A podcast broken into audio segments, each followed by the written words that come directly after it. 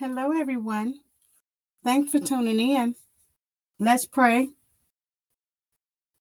Lord, the scripture says we can't be in sin and ask that grace abounds. For this reason, we beg for the forgiveness of all our sins and iniquities. In every way, we have sinned and come short of the glory of God. Our prayer is that you forgive us for it has been written that he who hides his sin shall not prosper, but he that confesses them shall find mercy and peace. Lord, to you alone have I sinned and done evil in your sight. I pray that you will wash me clean from my sins and iniquities. In the name of Jesus, we pray. Amen.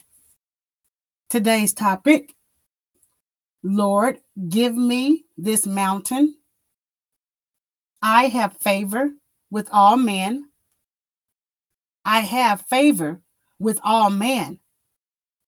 I have favor with all men. There comes a moment in every believer's life when you must quit talking to God about the mountain in your life and start talking to the mountain about your God. Hallelujah. I serve a big God, mountain of poverty. My God will never fail me, mountain of despair. Only God can move mountains, but faith in prayer moves God. Let me say that again.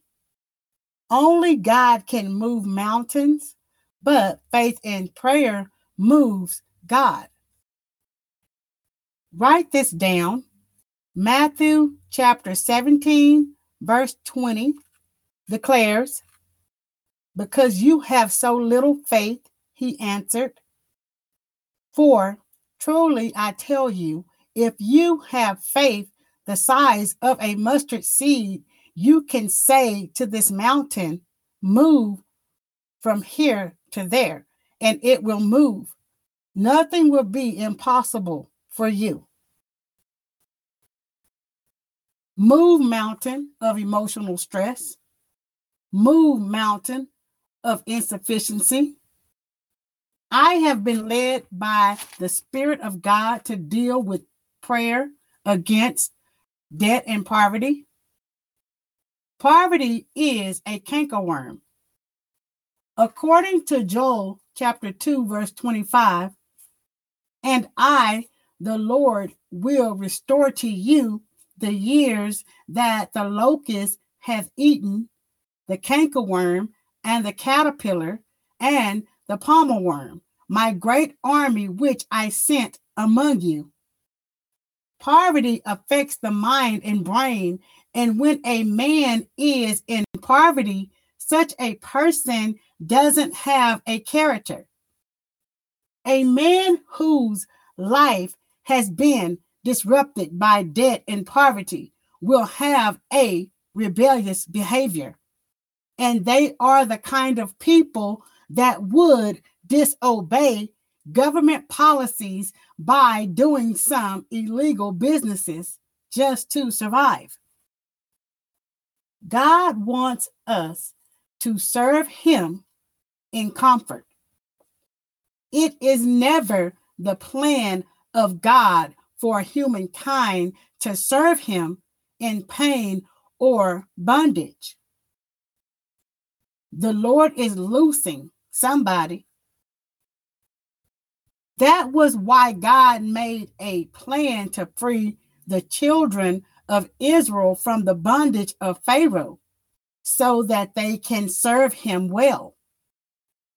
That was also the reason God sent his son, Jesus Christ, to die, to free us from the bondage of sin.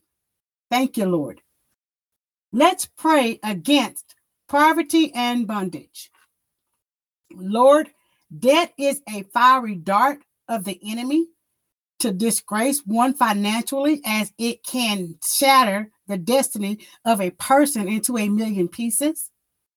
Father in heaven, I pray that you would take out every demonic dart of debt that has been shot into our lives by the enemy. For the scripture says, No weapon fashioned against me shall prosper.